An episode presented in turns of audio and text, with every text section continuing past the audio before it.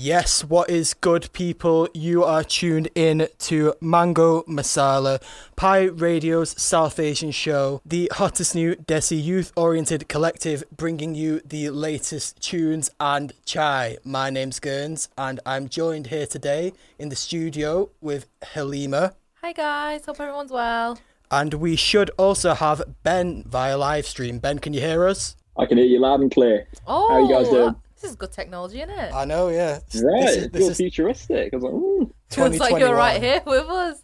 I'm literally. always here in spirit. I love that map. Like, where's that map of that's behind you? Taipei. Okay. Yeah. What is this like? You really like Taiwan, don't you? Have you ever been? No, I really want to go. Um, I've done a majority of Southeast Asia uh, without anyone having to say the words gap year. Uh, didn't quite do gap year. But it was more like a I dropped out of medicine and decided to go. I was like, peace. Soul searching. And yeah, soul searching. That's that's what I said. That's that's what that's what I used. Soul searching. Um, no, I, I just kind of decided to like sort of check out Asia and sort of like I didn't really get a chance to go towards like Asia since realistically since year nine, and that was probably the last time I'd been to India as I remember. So it was a bit like I was kind of going trying to go and visit family, and I, I have a lot of friends in like different places who kind of went away from like international colleges and whatnot. So I thought, why not crack like two birds with one stone, see some family, and then also go and explore. Where But did yeah, you go? Taiwan. Oh, I went to Vietnam, Cambodia. Um, I spent like a week in Bali. Bali. Um, but yeah, that's about it. And then I went to New Zealand as well and Australia because I've got family in New Zealand and Australia. Oh, cool. Jealous. But yeah, Never been to. it was a long Southeast time Asia. ago, man.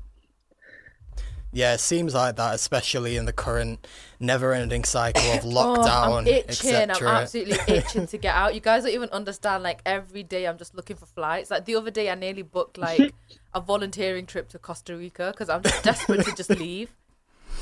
Oh dear. Yeah. Well, they did that. Um, Dubai have done a thing now where they put um, UK on a red list, so all those influencers who are out there were rushing to get back. Basically, I don't get that though because like surely if you're going to be stuck in either Dubai or here, you'd rather be stuck over there. Dubai, You, yeah. you know what I mean? Probably just costs a lot. Yeah. honest. I don't know. Right. Anyway, regards to music, we started off there with Sunny, me Sunny. that's that's fine. Like when we're when we're off air, Halima, you'll sing along. But when it's just me, like right, I'm not trying to get this show cancelled, my guy. right, okay, she really went there, man. She really said that. I know. Yeah. No, because it. my singing is terrible. As in, like I'm known. I'm I'm known for having a terrible singing voice. As in, I'll sing and people will slap me. Oh, Ah, well, we can't Yeah. possibly condone They think that I put it on, and I really don't. Like, it's, I'm actually just genuinely very tone deaf. Can't possibly comment having done music at uni and that. You know, like what is tone deaf? Right. Anyway, um, moving on. We're gonna start off with a bit of news. Then we're gonna do a bit of like a not necessarily a debate, but more of a discussion on protesting. And then to finish off the episode, we've got an interview with Hana Malik, who's gonna let us play an exclusive of her new track "Woke Up," as well as telling us a bit about her um, musical journey and what she's got planned for 2021. Right. So moving on first to news. Obviously, if you're South Asian and you're on the internet, I don't get how you won't have seen this. But obviously, there's been a lot going on in India, specifically Delhi, um, with regards to the farmer protests in India. Know we talked a bit about this before the Christmas break, but then on 26th of Jan, it was India's Republic Day, which basically is like it's a bit like a bank holiday for them like it's a bit, a like a celebration there's parades all that type of stuff and just to go into what has actually happened over there um, from what we've seen on social media so this is going off what we've seen from various different social media accounts people that were actually present in delhi at the time um, 26th of Jan, India Republic Day, there was a tractor parade. Um, the farmers travelled in towards Delhi. It was meant to travel like basically to the outskirts of Delhi before making a U turn, basically, sort of like a loop, sort of a, a bit like a rally almost. And when they were there, they actually, I think people were surprised to find that a lot of Delhi inhabitants actually did turn out and support. Like they were actually showing, like vocally, that they supported the farmers and were joining in with the slogans, all that type of stuff. Um, they had actually got permission to do this rally, but the police had placed, and this is the Delhi police, had placed barriers um, around Delhi. I don't really understand where it was, but they basically put barriers up, which doesn't really make any sense if they were actually allowed to have that rally. I don't get why they blocked them off. But from the different social media accounts that I've looked into, from what I can understand, what happened was everything was peaceful, everything was fine, and then suddenly there was this loud explosion, and hmm. basically, obviously, they saw all this smoke, and then everyone's like, "Oh, great, it's tear gas," basically. So, again, I again, not trying to get the show cancelled, but this is w- going off what I have read on social media as to what has happened. Um, apparently, Indian police attacked peaceful protesters with tear gas, water batons, and just caused general chaos. And actually, they caused the actual chaos and like yeah, chaos. That's basically no other way to describe it, really. Um, hundreds were injured, many are missing, and one person is dead. And they then began to unlawfully arrest innocent protesters.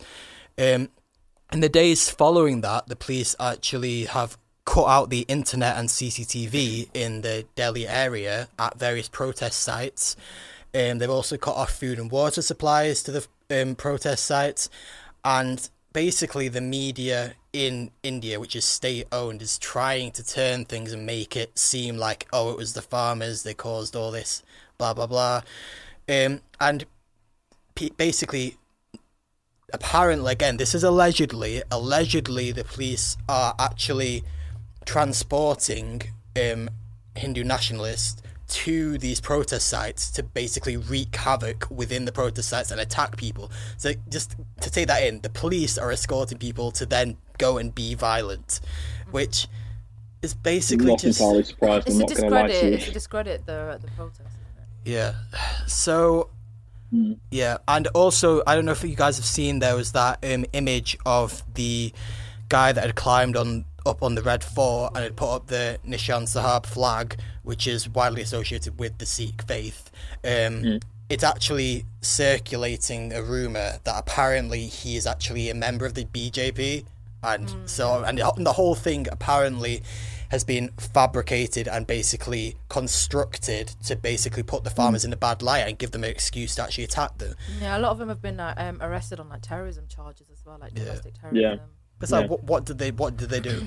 Like it's it's not even like you could say, oh yeah, you um were being violent because from the videos that I've seen and from all the accounts that I've seen of people that aren't actually farmers and have no bias or no reason to actually lie, they've all said that it was completely peaceful until they started basically stirring it. Like yeah. I mean, but that that's it's such a um like typical tactic, isn't it? Of like counter um pro. It's, it's, it's a very typical counter protest tactic because if they if the protests are seen as being um violent, it's then grounds to kind of like discredit and dismiss. So it's not surprising at all that that's what they're doing. what It's it's the state of it at the moment. It's a lot of media driven, and like with again, like I say, I've always said this, but in India is completely sensationalist, Yeah. and again, like it being, it's it's it doesn't come as a surprise where everything becomes very one sided. It's very biased. It's almost like you don't really you won't really have a voice. Like you can see that within virtually every case that's going on right now. You've got the Shant says Singh Rajput case, which is for some reason taking more light limelight over actual serious like issues like this, and it's mm. kind of mad to me. Yeah, It's it's, like it's taken such a bro. hold on on like the actual like subcontinent, bro. Hmm. I was like, how's people moving to that? Like, it's crazy. It's like, like, um, also, I don't know if you guys have also read, but like, um, according to an article in India called the, the Tribune, over 100 uh, Punjab farmers have been missing since Republic Day rally. Yeah, th- this is what they're trying to say. Like, so many people are missing, which hope, like, honestly, hopefully they've been arrested because I'd rather that than them just have been gone missing and then something else happened to them. Like, I don't know. But you know, this is again like a very um it's an established tactic. Like for example, you know, like the Ferguson riots in America. Yeah. Um, Mm. it was like when it happened in uh, 2014, 2015, and then later on the BLM protest that happened in 2020. Um, people in the 2020 protest, people were very, very careful about showing their faces and circulating in, um, photographs of protesters because in the 2014, 2015 protests, um, a lot of people who had kind of become uh, uh, gone viral for for being in uh, protest photographs had gone missing. Um, and obviously, like we can't really make any allegations on here, but you guys can at home can kind of figure out for yourself what might have been going on. Yeah. You know why that is that these people are going missing. And I think there's also a sense of finger pointing in that, oh, that's over there in India. They're um, not as progress- barbaric progressive. anyway, yeah, like exactly. they're they're behind in times. Mm-hmm. But regardless of whether how you come to have those views, mm-hmm. um, this is happening in America, like mm-hmm. which is supposedly supposed to be, again, quote fingers progressive Yeah. sort of thing. So I mean, but everything that they're doing, like everything that's going on in India, has a global resonance. For example, like the cutting off the CCTVs, we've seen that with the Lekki uh, toll Yeah, massacre in, literally. in Nigeria. Yeah. They did the same exact thing. They did the massacre and then they switched off all the CCTV, so there was no um, liability footage. Um, the missing, the people, the protesters going missing. We can compare that to Ferguson. Um, the protesters being charged with draconian anti-terrorism laws. We see that in even in the UK with um, Stansted 15. You know the same exact thing when they were trying to stop deportations. They got arrested on terrorism laws. Yeah, and thankfully yesterday, um, I think it's that no charges were made. I know the um, all that they basically got got off. Basically, I, I know that.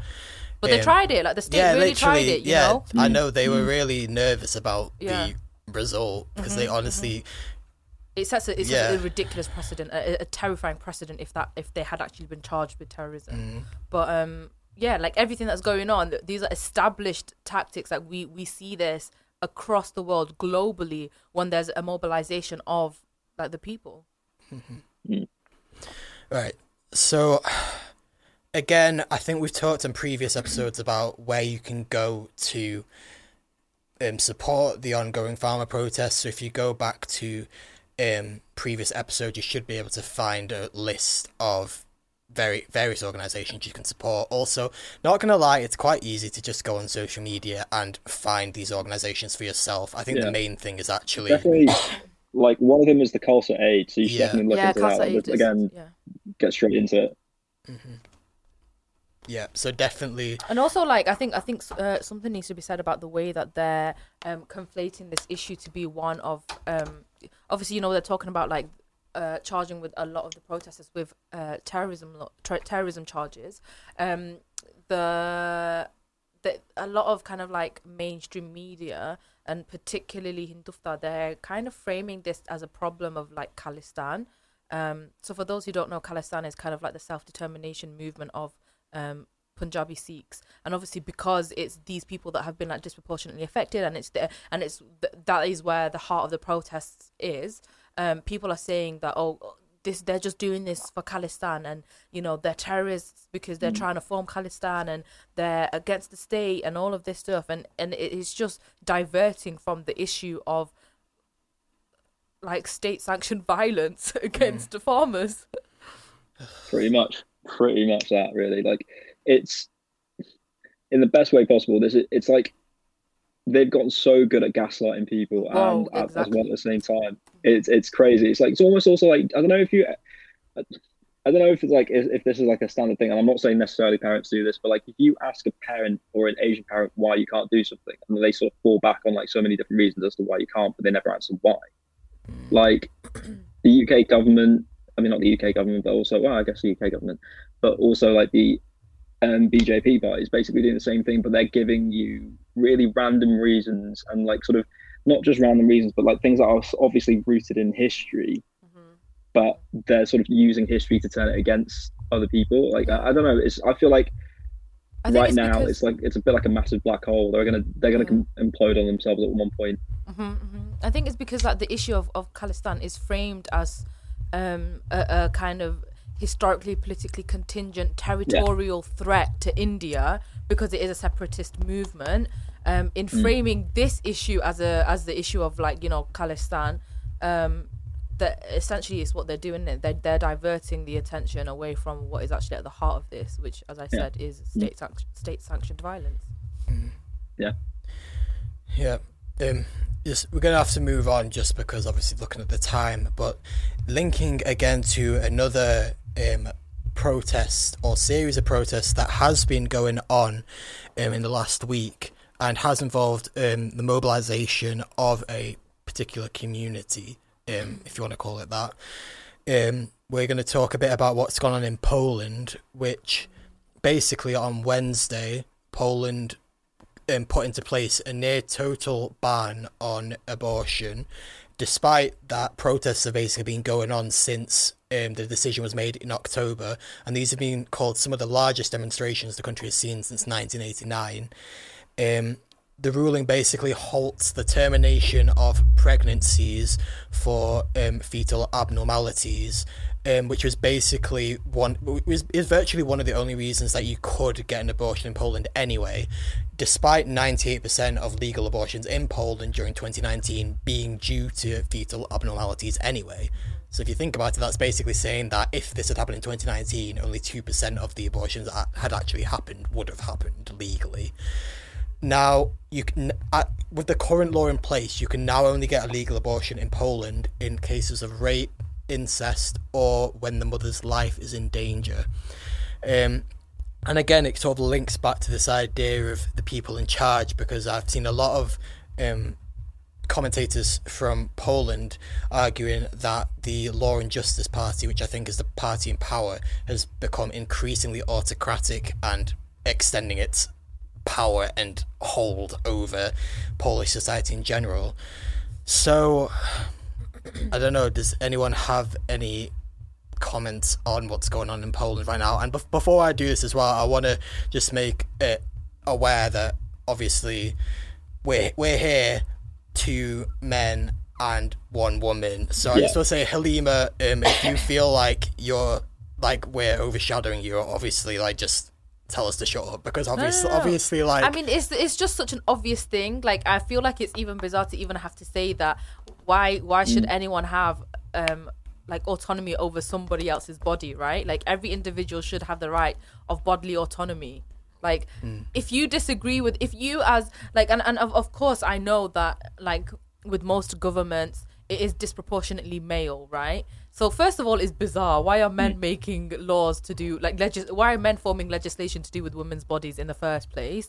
Second of all, um, it's if if you as a man or even as a woman do not agree with abortion, cool, don't get one. what has someone else getting an abortion yeah. got anything to do with you? How does it impact your livelihood or your life in any way whatsoever? And thirdly, if you're so bothered about like unwanted or unregulated pregnancies, like as men, bro, get the snip, innit? Like, mm. do do something to yourself. Control it from your end. True.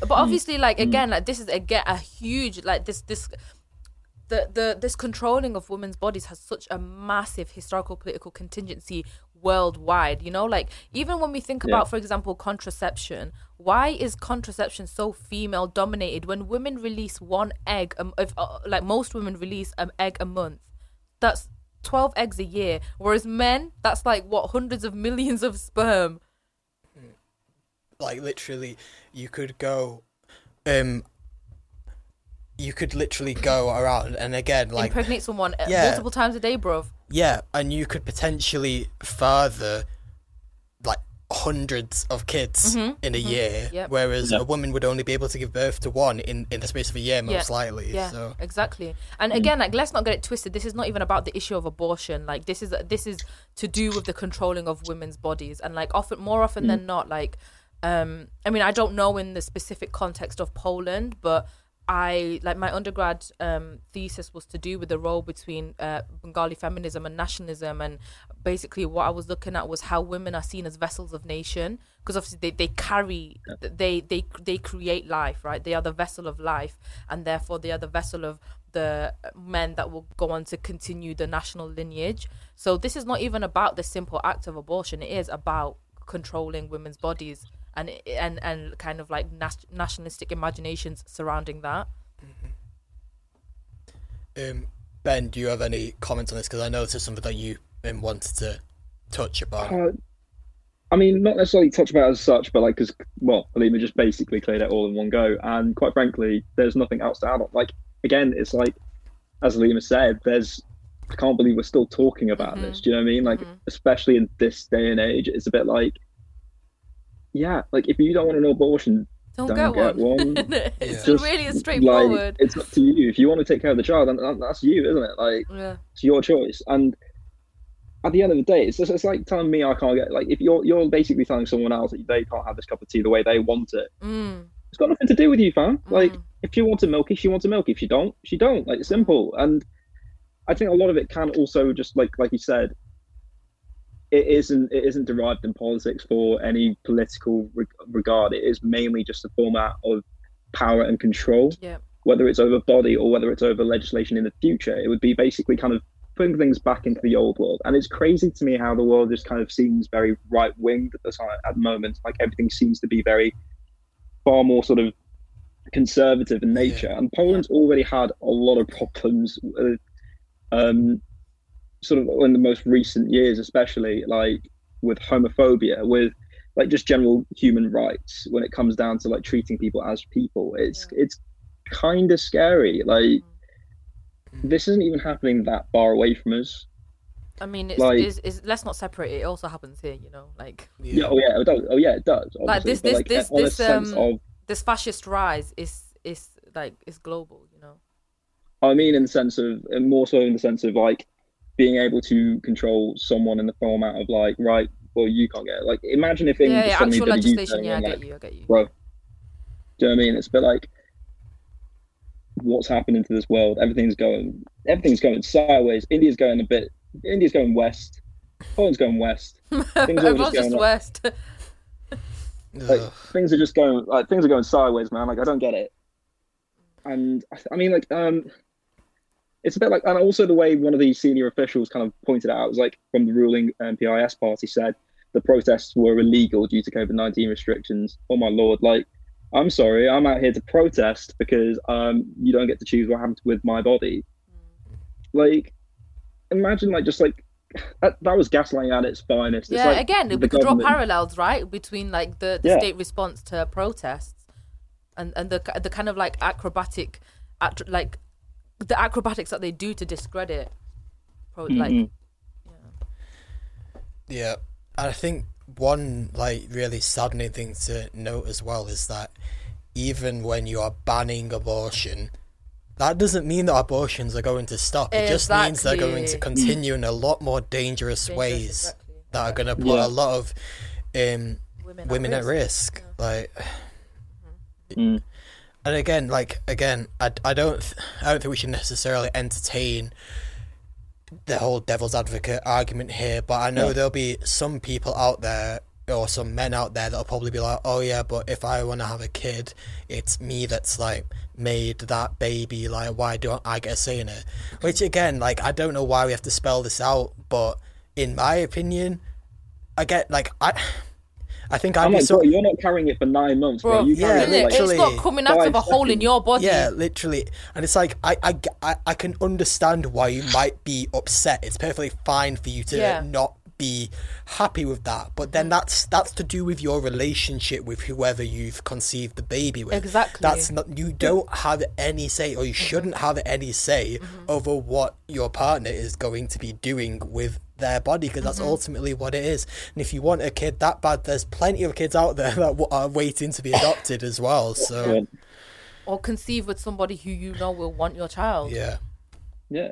Yeah. Like it's a con- especially when you're having a kid or like at any point, like you kind of, or if you're planning on having a kid, there's a conversation that tends to be had. Like Yeah, if exactly. one side, like like if you don't know your gal like well enough to know that like oh yeah does she want a kid or not like don't be dicking it or especially especially. I don't know if we I don't know if we're allowed to say that, but like Oh, apologies to anyone sorry, that's I- been offended by that. Yeah, but But yeah, like, it, is, it is one of those things where like I get very like it's just I, Animated, yeah.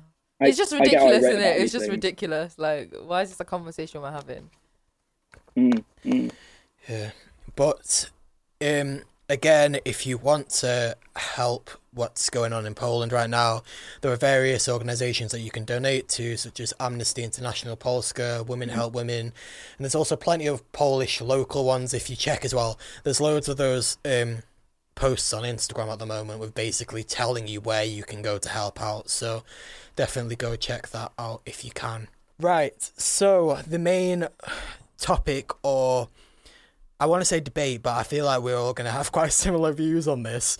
But um, it's basically protesting. So I've sort of we've obviously talked about two instances of protesting that have happened worldwide in the past week. So you had the farmers' protests in India, or the most recent ones, and you had protests regarding the recent recent abortion laws in Poland.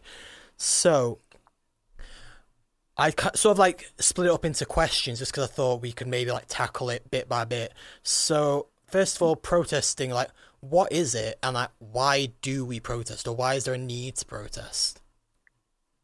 It's just dissent, it's a isn't it? fundamental right. Yeah. Sorry, you go ahead. No, I'm just saying it's dissent, but yeah, I agree. Fundamental right.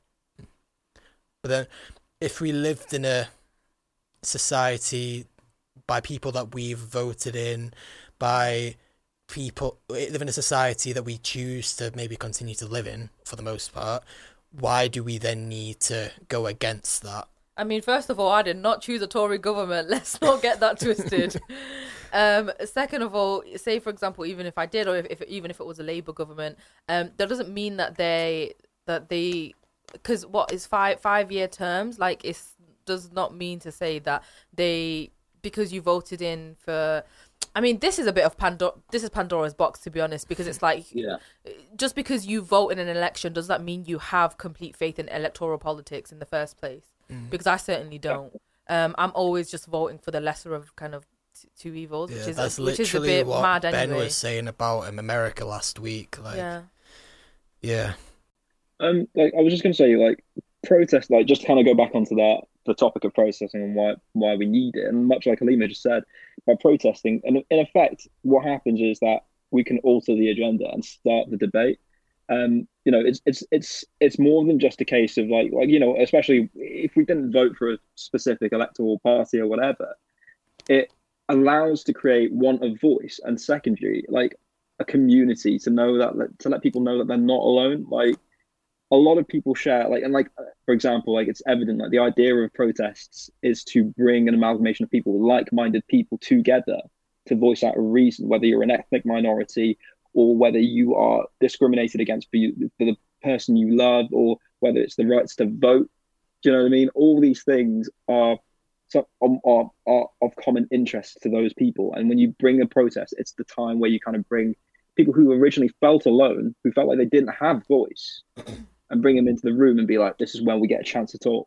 This is where we get a chance to either alter the agenda, start the debate, and you know represent yourself. And like, it's, and not, it's holding the government to account as well, isn't it? Like, mm, exactly, it's like, and on the occasion, and on the occasion, you and, and to be honest, the majority of the time, it has kind of gone in in in. I wouldn't say the best way, but like, and it hasn't always come out well. But like, sometimes you win. Do you know what I mean? What, what Yeah. else do you have to yeah, lose? of course, of course, of course. It's one hundred percent important to mobilize because then, if you're not expe- expressing, because like like again, it's that thing of like, I I mean, I'm pretty sure it's the case for most people. Like, no one really has hundred percent trust in politicians. I personally don't have much trust in politicians, like at all. Um, so it's a continual. Like it's a continuous process of holding them to account. But I mean that's what you should be doing anyway, Yeah, though. Like just again, like you said, just because you voted someone in for the next five years Doesn't mean they're going to represent Yeah. you or your interests. Ex- exactly, and like that doesn't mean that you shouldn't be allowed to say, "Hang on, I don't necessarily agree with that. Why Yeah, are you not?" exactly. Yeah, Exactly.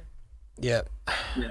Um, As we know, politicians are very good at going from one thing to a complete opposite. Yeah. Like, Yeah. huh? like switch. Like there was many, many years ago, there was a a, a king from Bechuanaland, and he basically was told that he can't go back home because of whatever reason. What it turned out to be was that was actually just more of a faction for people to be able to use their natural resources in Bechuanaland now, and it's and but like Churchill at the time was like going against the Labour Party, who was a bit like, well, you know, we you should definitely vote him in, and you know, if I was in power, then I would definitely you know let him go back home. What happened? Churchill got in power and didn't let him go back home. I mean, born Churchill anyway. Um, he, Churchill. yeah, Bro, these born views are Churchill. these views are Halima's own. Just to be just Born to say Churchill. Hmm. says says That's a good one, Halima. This is me even saying it like very, very uh, gentle way. Because if I say what I want to say, oh my god, they will never let me back on radio ever again. But um, like our careers are all marked.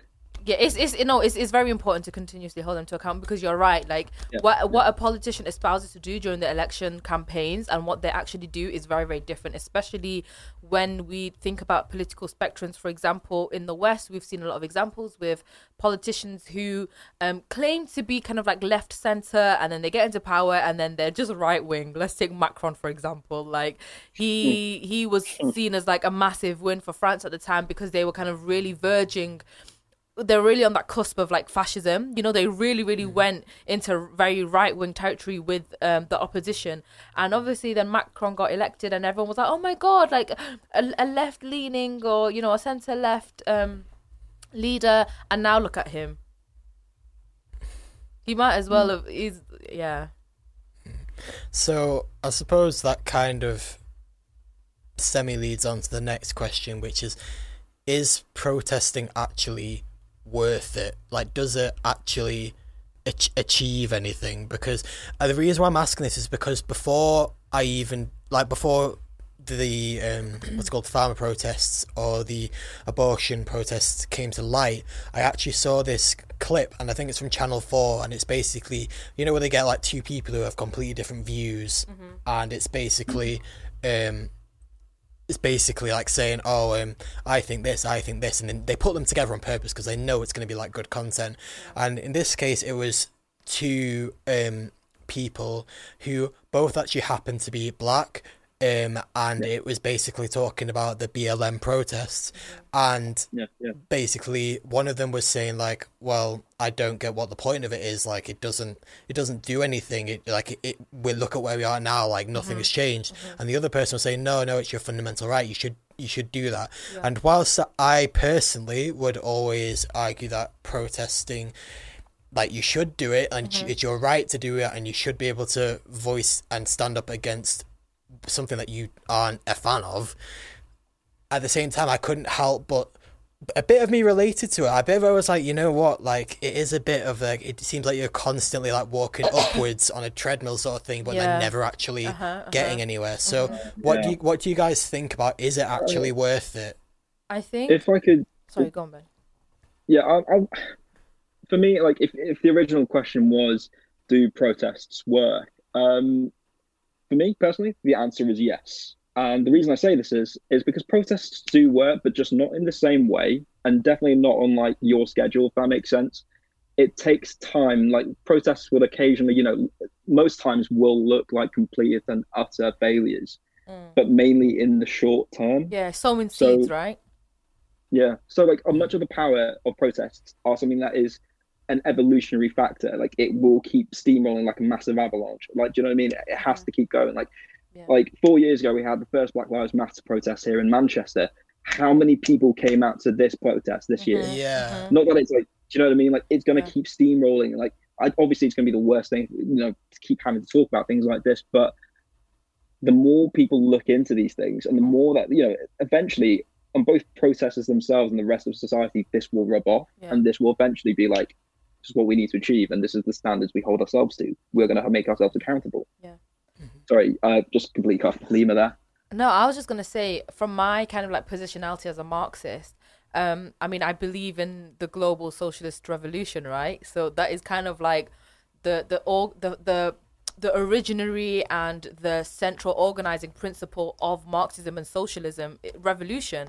Um, so protests, and and when we think about revolution we're not just talking about one kind of like global world war. It's a myriad of tiny processes and and protests that occur continuously. And i feel like it's very e- it's it's completely understandable to feel nihilistic about it because it is such an as you were saying before you used the, the, the analogy of the treadmill and it feels like such an uphill battle at times. Yeah. and sometimes it feels like a losing battle as well. It's like we it feels minuscule you know having this protest in the grand scheme of things and and all of that. But i feel like it's easy for us to give up hope because um it is when I, when I talk about the, the global socialist revolution, it's the global south that will be leading it, right? And for o- o- us over here who have a much lower proximity to death than people in the global south, the protests and the act of protesting and the importance and significance of protesting can seem not as important because it's we don't have as much at stake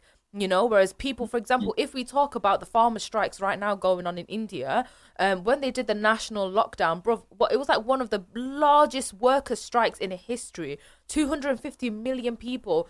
Imagine now if us in the in the west and and these are people by the way whose lives are have become have been made precarious these are people who have been proximated closer to death because of certain laws and these are people who are already close to death because of their structural position in the world in this capitalist world order right? So if we in the west are going to be like oh you know what? Protests they don't really work and oh my god i feel a little bit pessimistic about it and oh i don't really know. Like what does that mean for our solid what does that say about our solidarity for people in the global south and for people who who need protesting and who rely on protesting as a lease of life what does that say about our solidarity to them if we're so completely nihilistic about it you know It's, it's sort of like an unspoken um, obligation, Right. really, to uh, like again, like they say, like showing solidarity. Like if we, if it's almost like if they, if we don't do it, I know there's more of a need for them to do it, like you're saying, because they're in closer proximity to it. But if we then uh, basically bun it off, then what does that say about like Yeah. it going all the way to the top, essentially? exactly um, you kind of touched upon the um, final question that I actually had down regarding this topic, which was, can we actually achieve anything um, via protest without a revolution?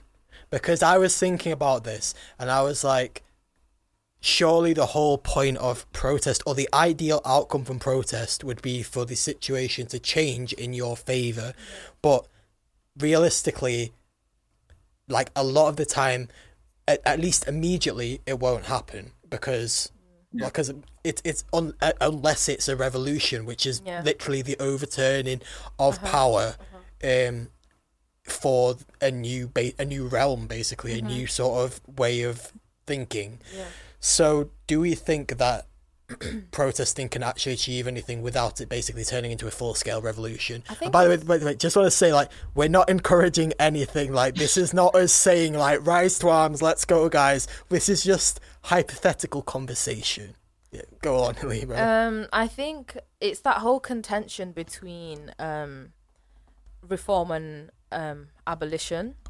Um, at which point, like, how how helpful is reform in the long run?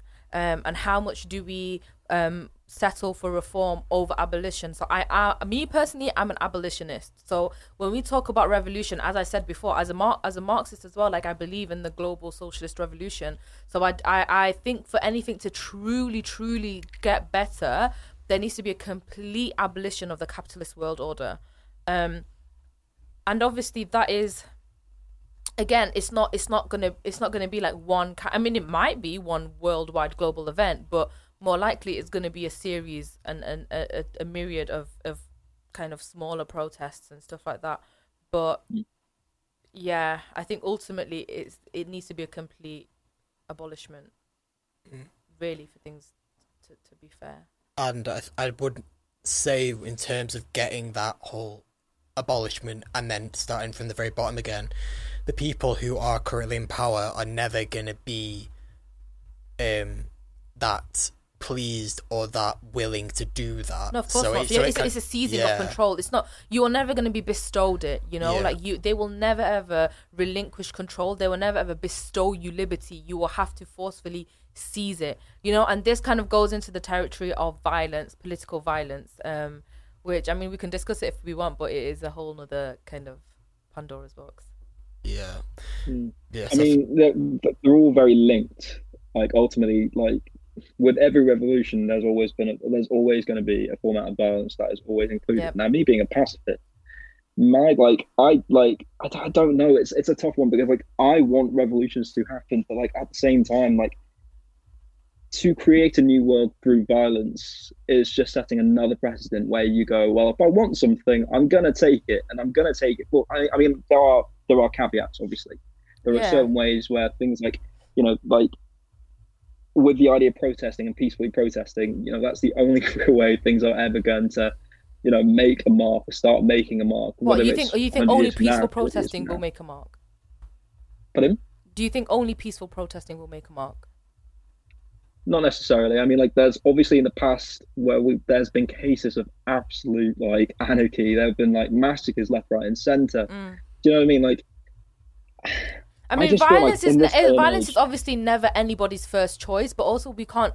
So, for example, this whole position of being a pacifist, I also was a pacifist before I realized like Gandhi didn't win Indian independence and MLK didn't win Mm. civil rights. You know that there were um there were other complementary movements going on that did use political violence because they needed to. Black Panthers. Yeah. Yo, exactly. you and like one of the first, one of the the kind of most prominent things that kind of um that that have reorientated my own personal political praxis is there's this. So I don't know if you guys know who Angela Davis is. She's like a very very very prominent black rights activist in in America. Um, she's incredible. She's amazing. She's like one of my favorite political historical figures. Um, and she's someone who I look to a lot for inspiration and empowerment. And she did this interview and um, obviously during the um, civil rights movements in the 60s and 70s the black panther party did enact violence in some ways. I mean they were armed they were militarized right? Um, and there was an interview and she was being asked about violence like why are you guys violence? And she says i think it's very funny when you know white people and the people in power ask us why we're violent and and for, for for someone to ask us why we're violent means that they have no conceptual understanding and no material understanding of what has been inflicted onto black people from the times that they were kidnapped from the shores mm. of Africa and brought to America. Mm. Mm. The the thing the very thing that you are protesting against is inherently violent, right? So Yeah. why why is it then when you are enacting violence that you are the bad guy? You know? So. In that But- way I, I just i don't think again this is my personal view. I don't shy i, I obviously obviously like violence everyone would prefer to avoid it. Like nobody wants you know there to be a civilian cost. But also i think it's idealistic and also a bit um it plays into like respectability politics a little bit um to to to, to, to suggest that violence is a, a blanket bad thing you know political violence is okay just should be avoided even Okay, in the so I see. as I well definitely get your point. I hear you. I hear you on that, Mm. like for sure. I think for me, like the reason I don't see it as idealistic is because there are more than one way. Like we haven't really given it a chance, and obviously, No, but we like have if though. We have, we have. Like no one gets vi- No know, one, no like, one me, is ever, no I one ever comes into. Mm. There's there's this quote, and it, and it says that nobody ever comes into violence for the first time committing violence. But- You know, like even if we t- like, I will, I will, and this is not just to you, Ben, but like just in general, I would implore anybody to give me any kind of genuine institutional or legislative change that has happened without any violence. why don't we start making one? Because that's my point. No, Like, because the point at which it becomes so long no, no, no, no, no, no, no, no, no, no, bro. The point at which it becomes violent, people have tried to be peaceful. Like it's, it's, Yeah, that's what I'm no, saying. Like people, I do not, we do not. No one goes to protest armed straight away. Nobody goes to a protest for the first of time, or no one creates a movement for the first time. Like, okay, yeah, violence is going to be our thing. People are always pushed to it. It's a compulsion because the non-violence Mm-hmm. does not work, and and it and it makes sense that the non-violence doesn't work because the, the what what Carlos was saying before about the people in power, right? They are never going to relinquish control let go because easy, yeah. exactly because if they were going to relinquish the, the control, these structures and these systems would not exist in the first place. Like there would be no reason for us to protest in the first place. Okay. So, in my opinion, it, it just these things have to be seized. You know. Okay. But no, ju- that's, that's that's fair. That, that's fair. Like, I mean, that's definitely. I'll definitely look into it more so as well. And like, Mm. for me, I mean, definitely like looking at how I've changed over the years. Like, there would have been a time where sixteen-year-old Ben would just throw hands. Like, didn't really care too much. But I think as I've gotten older, I've just seen. a I- I was the opposite. I was the opposite. I used to be a pacifist. Pardon? Now, now I used to be. I used to be a pacifist. Now I will just throw hands. Like even in my personal life, like if you're coming at me sideways, I'm gonna throw hands. Send hands. Catch these hands. Trust me. You've heard it first. Trust- Lena's going to send fists. Trust me. Al- allegedly, allegedly, Oh, allegedly, allegedly, allegedly. Try? Allegedly. Uh, um, again, looking at the time, we're probably going to have to round off the discussion on protesting there. But I think it's nice to see that even though I think we're all on the same rough side of things, there's still still representing different points of argument, which I think is the only way forward because you're not going to get anywhere by just all thinking the same thing. Well, you will get places, but you're not in a world where everyone is thinking different things. You're not going to get anywhere by just Yeah. put, putting one point of view out there. Now we're gonna give you an exclusive. We've got an interview with Hana Malik, the Manchester legend, and she's also gonna let us play her new track, which is coming out on Feb the 11th, which is called "Woke Up." Yeah, I've just been doing music, uh, a lot of writing, trying to teach myself how to produce on Logic. Tell me about it. Like I've literally, I was literally last um, week I was interviewing um, Freezy and Joash, and they were literally talking about. Yeah, yeah, they were saying about how they um used um they are obviously doing that for uni. Yeah, and they um literally that's that they're learning how to do what I'm literally like just messing around with the. And error for us, like literally, it's like this sounds bad. Let me just never use that again. Like that's my process Yeah. for Logic Pro. Like Honestly. I'm just um, you know how you can like edit like the volume. I'm literally just volume up, volume down. That's the extent of what I know how to do. travel. uh, They're in- like, it's fine. We're on lockdown. We've got the time. True that. So, how have you been doing then? Like, how's your week been? How's your third lockdown been? Like, It's been it's been all right to be fair. Um, yeah, I've just been doing a lot of music, trying to sort out my releases, like get a proper order in place, get a proper structure. Um, yeah, I've been spending a lot of time with family as well because usually um, I've not had much time to spend with family because of uni. So, although coronavirus has been like, horrible, this has been horrible, but it's had its highlights as well. sure, Yeah. yeah, definitely. I think, I think it's unique to individuals. Like, I've seen a lot of talk about how it's been so bad, and it definitely has had negative impacts on people that will be evident for time to come. But at the same time, for some people, it actually has been beneficial. So, you said you'd um, just finished uni, right? So, have you gone into any other employment, or have you just gone straight into just music? Like, just music, but I am looking for employment because you know the music doesn't fund itself. Yeah. Like it's like it's, maybe it's- not yet. Hopefully, eventually. Yeah, no, no, obviously, obviously, but it's an investment. You know, they always say that, don't they? Like you got to put it in to see the return, like any investment. So yeah, I am looking for a job, but I'm I've not got the experience, so I keep getting rejected. It's really No, sad. I think now especially is a particularly hard time to be looking for jobs, like because I know I've seen so many posts about positions that would normally have, say, like 40 applicants and they've literally got in the thousands, like literally because so many people have been put out of work by COVID and furlough, etc. So yeah, like 10 p.m. curfew. So I, I wanted a job like in Nando's or something, or even I was going to apply to Zeeks, but they were like, because of the 10 p.m. curfew, everyone that's already on a rota, they've not got enough time for themselves, anyways. So there's no way you can add other people in. So it's just like it's a bad cycle. It's just you're gonna have to. Well, at least you've got an excuse to be putting all your time into music. you know I mean? Yeah. There's now. Cool. So obviously the main point of this interview is you have your new track coming out, um, Woke Up, which is it the 11th of Feb that's coming out? Yeah. Tell us a bit like what is the track about? Because I've had like a little listen to it beforehand. Um, is there some sort of like hidden metaphor, or is it just like you're literally? Because I was listen, listening to it and I was like, you know what? I can actually imagine like this being like my alarm, like waking up in the morning and sort of like starting my day, like sort of thing. Like, it, but is there any like sort of hidden meaning, or is it just? You've heard it. What do you think when you listen to it? I think when I listen to it, it's it's sort of like about just getting on that grind, like just like sort of just getting on with your day, like just moving on, no matter what comes your way, just getting on with stuff, basically. Yeah, basically, in essence, like it can be applicable to one day, or it's applicable to. Do you know when you have those days when you just wake up and you think, right, today's the day I'm changing. Today's the day I'm gonna do what I want to do. Like focus on myself, focus on what I love. And yeah, like what I say, like if you don't see eye to eye, it's me, myself, and I. That's just at the end of the day, you need to protect yourself. And if someone's not cutting it, cut them off. Yeah, I think it, change and make a better change.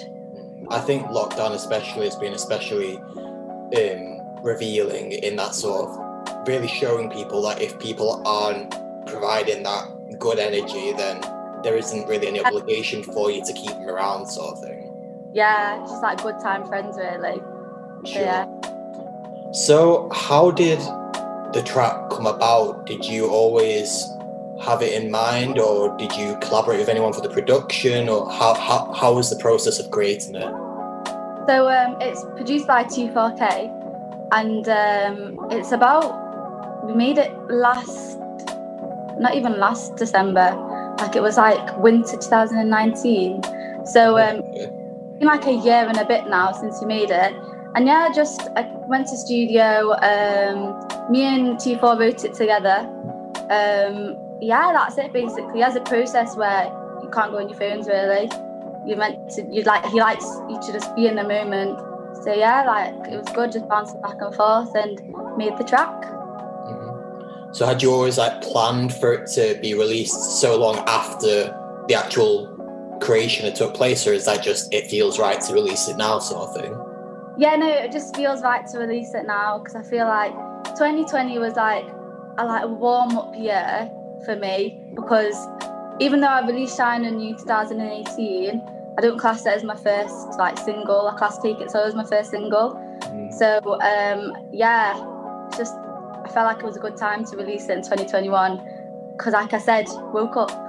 It's a new day. New So- Year. Yeah, yeah. Yeah. Basically, that's so. Yeah, that's that's basically what happened. Actually, it was shorter originally, and then do you know the first verse? I added that in afterwards. Okay. So that's but that's a minimal like recent addition to Yeah. it. Yeah. That was probably like summer. No, it was summer. This summer. So are we getting a music video for it? hopefully like i love i love music videos like i love make like do music videos thinking like just like make a movie basically it's sick. Um so yeah i will it won't be released with the track though. It's going to be released other than the track but definitely because i've got i've got a concept for it in my head That- real life. I suppose you can let us know any little details about the concept, or is it just we'll have to wait and see? Mm. you're just gonna have to wait and see. Sorry No worries. I'd say with regards to all your music, you've established like a bit of a Hana Malik vibe. I'd say that's like prevalent throughout all of it. One thing I love about your music in particular is that you don't shy away from your Mani accent, like it just comes through.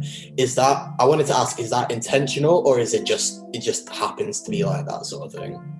Yeah, no, it just happens to be like that. I feel like my singing voice, it's not, it's pretty similar to my normal voice. So it's hard to turn off your accent. Like, do you know when I hear people like English singing in an American voice? I just think how that, like, it's hard enough to focus on what you're doing.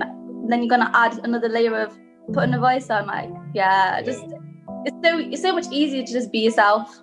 Exactly. Like I used to do like quite a bit of music like in school and that and I remember having singing lessons at one point and it was always an inquiry and stuff like that. You're always taught to basically sing proper as well and proper is this quite posh southern pronunciation and um, accent of things and that's why when I listen to your music I'm like I, it's almost the only other person who I can really think that does it like that is maybe like Oasis do you know what I mean? Like they actually oh. they, they aren't uh, paid to like just be themselves sort of thing. Ah. Oh, thanks for comparing me to Oasis. Okay. Okay. Liam Gallagher's watching this fuming. Yeah. I am our kids just it just happens. It's just the way my music is. Like I don't think that will ever change. It's just me. So how long have you been doing music for? Has it always been your main passion? Because I know you said you studied psychology. So has music always been at the forefront? Or yeah, tell us a bit about how you actually got into doing what you're doing now. Um when I was 13, so at year eight, nine, I just started writing I think I was listening to a lot of Paramore back then. I love Hayley Williams. So yeah, I just like only exception, like just feel like it made me feel things. I was listening to like Amy Winehouse as well. She was an amazing lyricist, like tells stories through her lyrics, her songs. So yeah, I just got into it, I started writing. Um like I can remember my first song, it was something like the leaves are going brown too quick. We need to slow down and take a mm. pic because they're red and scattered on the floor, something like that. But yeah, I've wrote since then, and then I actually didn't start making music till three years ago. But yeah, it's always been the plan. Like ever since I was little, I was like to my mom, I, want to be a singer. I want to be a famous singer. She'd be like, just just do education, Hana. My dad's like, it's okay, just do education. Like, because for like brown parents, what they used to say to me is like you either need luck in the industry or you need to know somebody. And growing up I, i've not had anyone around me that does music. No one in my family does it. None of my friends ever did it. Like the first time i was around it was when i first went to studio with YJ and made shine on you. So yeah but i was just like no like, i'm gonna do it but i had to do psychology first because obviously my parents they just want in their hearts to know that I have like a feel safe. Yeah. It's yeah. funny hearing you say that because we've literally had this exact same conversation on Mango Masala and one of our presenters, Simran, she actually is currently doing psychology. Oh my saying about how she like she was quite keen on going down the um, makeup MUA route, but her parents were like, nah, just do psychology and by all means she enjoys psychology and she thrives in it. I know she's like articles and stuff like that, but it, there is always that sort of like pressure to get the degree and then you can do whatever. But but now you've got the degree, what what are they like now? Like are they are they like my like my parents are so supportive now, bless them. Like my dad, oh my god, like he's so cute. Like call on me, he absolutely loves it. Like he shows it to all his friends. And I'm just like, gonna make me tear up. And my mom, yeah, my mom's so supportive as well. Like they love my music, so it's good now. It like it needed to be done because it just makes everything else easier now. Because they see that I can put the hard work in if I really want to. Yeah, and especially if you've done that all this music over the past year, whilst you're also doing a degree as well. Like, surely that shows that your work ethic is. If you can put all your energy into music now that you're not having to do the degree at the same time, then obviously you can go even further, sort of thing. Oh, uh, yeah, hopefully. So, who do you take your main inspiration from musically? So, I know you said Amy Winehouse. Um, Paramore, I wasn't expecting Paramore, from being honest. Like that was a bit of a surprise to me. Yeah, I went through a steam phase. I like I listened to like All Time Low, Never Shout Never. I listened to Bring Me the Horizon, but I would never listen to them now. But okay, take that back. Sorry, Bring Me the Horizon. You screamo music, I would never listen to you now because it sounds a bit crazy in my ear. But everything else, yeah, I went through a steam phase. Um, so I listened to a lot of Rihanna and Tink, and right now I don't know if you've heard of Amaarae.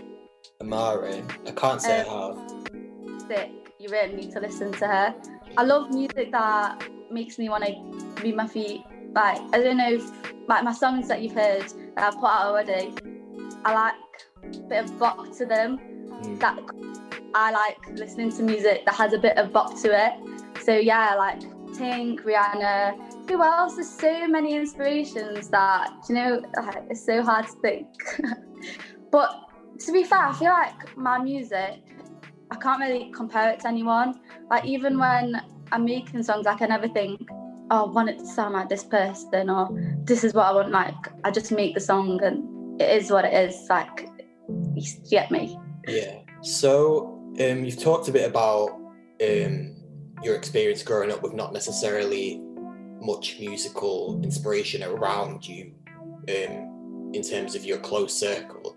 But um, what is your um, ethnic background and does this inspire music in any way? Because I know Call on Me, which is um, interesting how that's the one your dad liked the most. Do you reckon that's because of the sample in it and because it's probably the most relatable, or what do you think? Probably a bit of the sample, a bit of I think he just likes my flow on it. Like he likes how I sound on it. Um, yeah, that's that's it. But my background's Pakistani. Has that influenced your music in any way? I think production side um, it has, but vocally no, because I grew up listening to. Although like I could go through a mill jar, like on journeys, car journeys. That's a song that I remember playing all the time. My mum had this one CD and there's a couple tracks in it, but that was one track on it, and I just remember like being going through the Pennines, listening to it. It's, it's, it's a it's a magically beat, and she sings so nice on it. So yeah, that it's definitely influenced that, but that not really in terms of what I'm actually saying or what how I'm saying it. Yeah. So, how has your experience been? So, I know you said you've only been doing music properly for three years, but obviously, we know there's been a lot of talk. I think, especially more recently, people have been coming forward talking about navigating the music industry um, as female artists, but obviously, there's that extra layer if you're a woman of color as well. So, have you had how how has your experience been navigating your way through the music industry as a um, Pakistani woman trying to make it in the correct me if I'm wrong mainstream music industry basically Yeah. Um so far it's been okay. I feel like I've not re- uh, because like I said, I only started releasing properly this year and it's been coronavirus time, so not really had the full experience, I guess. I've not been around enough people to really get both the good and bad. But what I can say is as a woman and probably as a woman of colour, a lot of people try and put you in a box, try and say, you should sound like this, you should look like this, you should do this, you should say this, and they'll try and say like what you're doing's wrong or like how you're putting out your music's wrong. And I just have to say like this is my journey. Like, I started it on my own and I'm do what I feel like is right. And you just need to trust in yourself. Because yeah people people will try and tell you what to do. That is one thing. As a woman and it's jarring. Mm. yeah. Sure, it's good to see that you're like holding your own and not willing to let people or especially men dictate how you how you're doing things basically. Yeah you can because at the end of the day like you do well, not all the time but more time you do know what's best for you. And if you're not putting out what you want to put out you're never going to love it properly. Because obviously it's not for you it's for someone else. You need to do it for yourself yeah. Sure. basically you just said about how your um, manager is female do you think that helps in terms of you navigating the industry like knowing that sort of um, again I'm, pre- I'm presuming this but they know what the industry is like and they know how to sort of guide you through it as a woman as well Yeah, definitely. Like Daisy, she's like she's like my parent in this thing. She protects me. A lot of the time I'm too nice and I, people do take kindness for a weakness and they'll mug you off if you're too nice. And oh, some think they won't mug you off. You're thinking, oh my god, this person's so nice, but they look, they're not. They're, they're looking to mug you off. So Daisy definitely has taught me how to hold my own, not pander to people as well. Like you don't need to pander. Like you're sick and you should be treated like you're sick. yeah, big up Daisy again. So obviously you talked a bit about um, what you've been doing throughout lockdown and how 2020 has been a bit rubbish for everyone in different ways. Um, but you said about how 2020 has been sort of like a warm up year for you. Um, I think you put out like four tracks. Um, Yeah. One of which was a collaboration with another Manchester artist, Joash, which we spoke to last week. Um, obviously, that was Call on Me, which I think is also probably your best performing track. I think that's definitely got a lot of airplay um, across various stations from what from what I heard, because that's where I heard it first, and I was like, okay, who's this? Like, let me let me go and like look into them, sort of thing. Um, so can you tell me how Call on Me came into fruition and what it was like working together, especially as two proper like Manchester artists together? Yeah, it was just so like just nice simple and just nice. So a year ago, just before the pandemic hit, Joash hit me up and then he sent me a few beats and I was like, whoa, this guy is cool. And he was only 18 at the time. We made a song called Love Me Not the first time I went to him. It was Western, it wasn't, it's just like a um, little boppy, cute one. Um, and then lockdown happened, so I was in Leeds and Middlesbrough because my sister and my family are all down there. And I just said to him, Can you make me a beat with a Bollywood sample in it, please? Because I wanted to. Like, I, I, I forgot the Miljal. I wanted to use that for a while now. And then I saw friends that use it, and I was like, Right, I've got like, come on, I just need to do it now. Like, why have I put it off so long? So yeah, I came back with three different beats. Like, Bola Julia was one of the sampled ones, Thumb Mill, and um, the, all three of them were called like the Bola Julia one's like a banger. It's like so he'd actually wrote the hook, and then um, but it was different. So like half of it's mine now, half of it's his. We wrote the hook together basically now, um, because yeah, I was talking about Bollywood Queen, and I was like to him, Joash, please, like, please, I love you. Like, I'm sorry, not, not I love you, but please, I've got so much love for you. Can I can I just take this and just make it all my own, just like have it fully myself? And he was like, yeah, you can do that.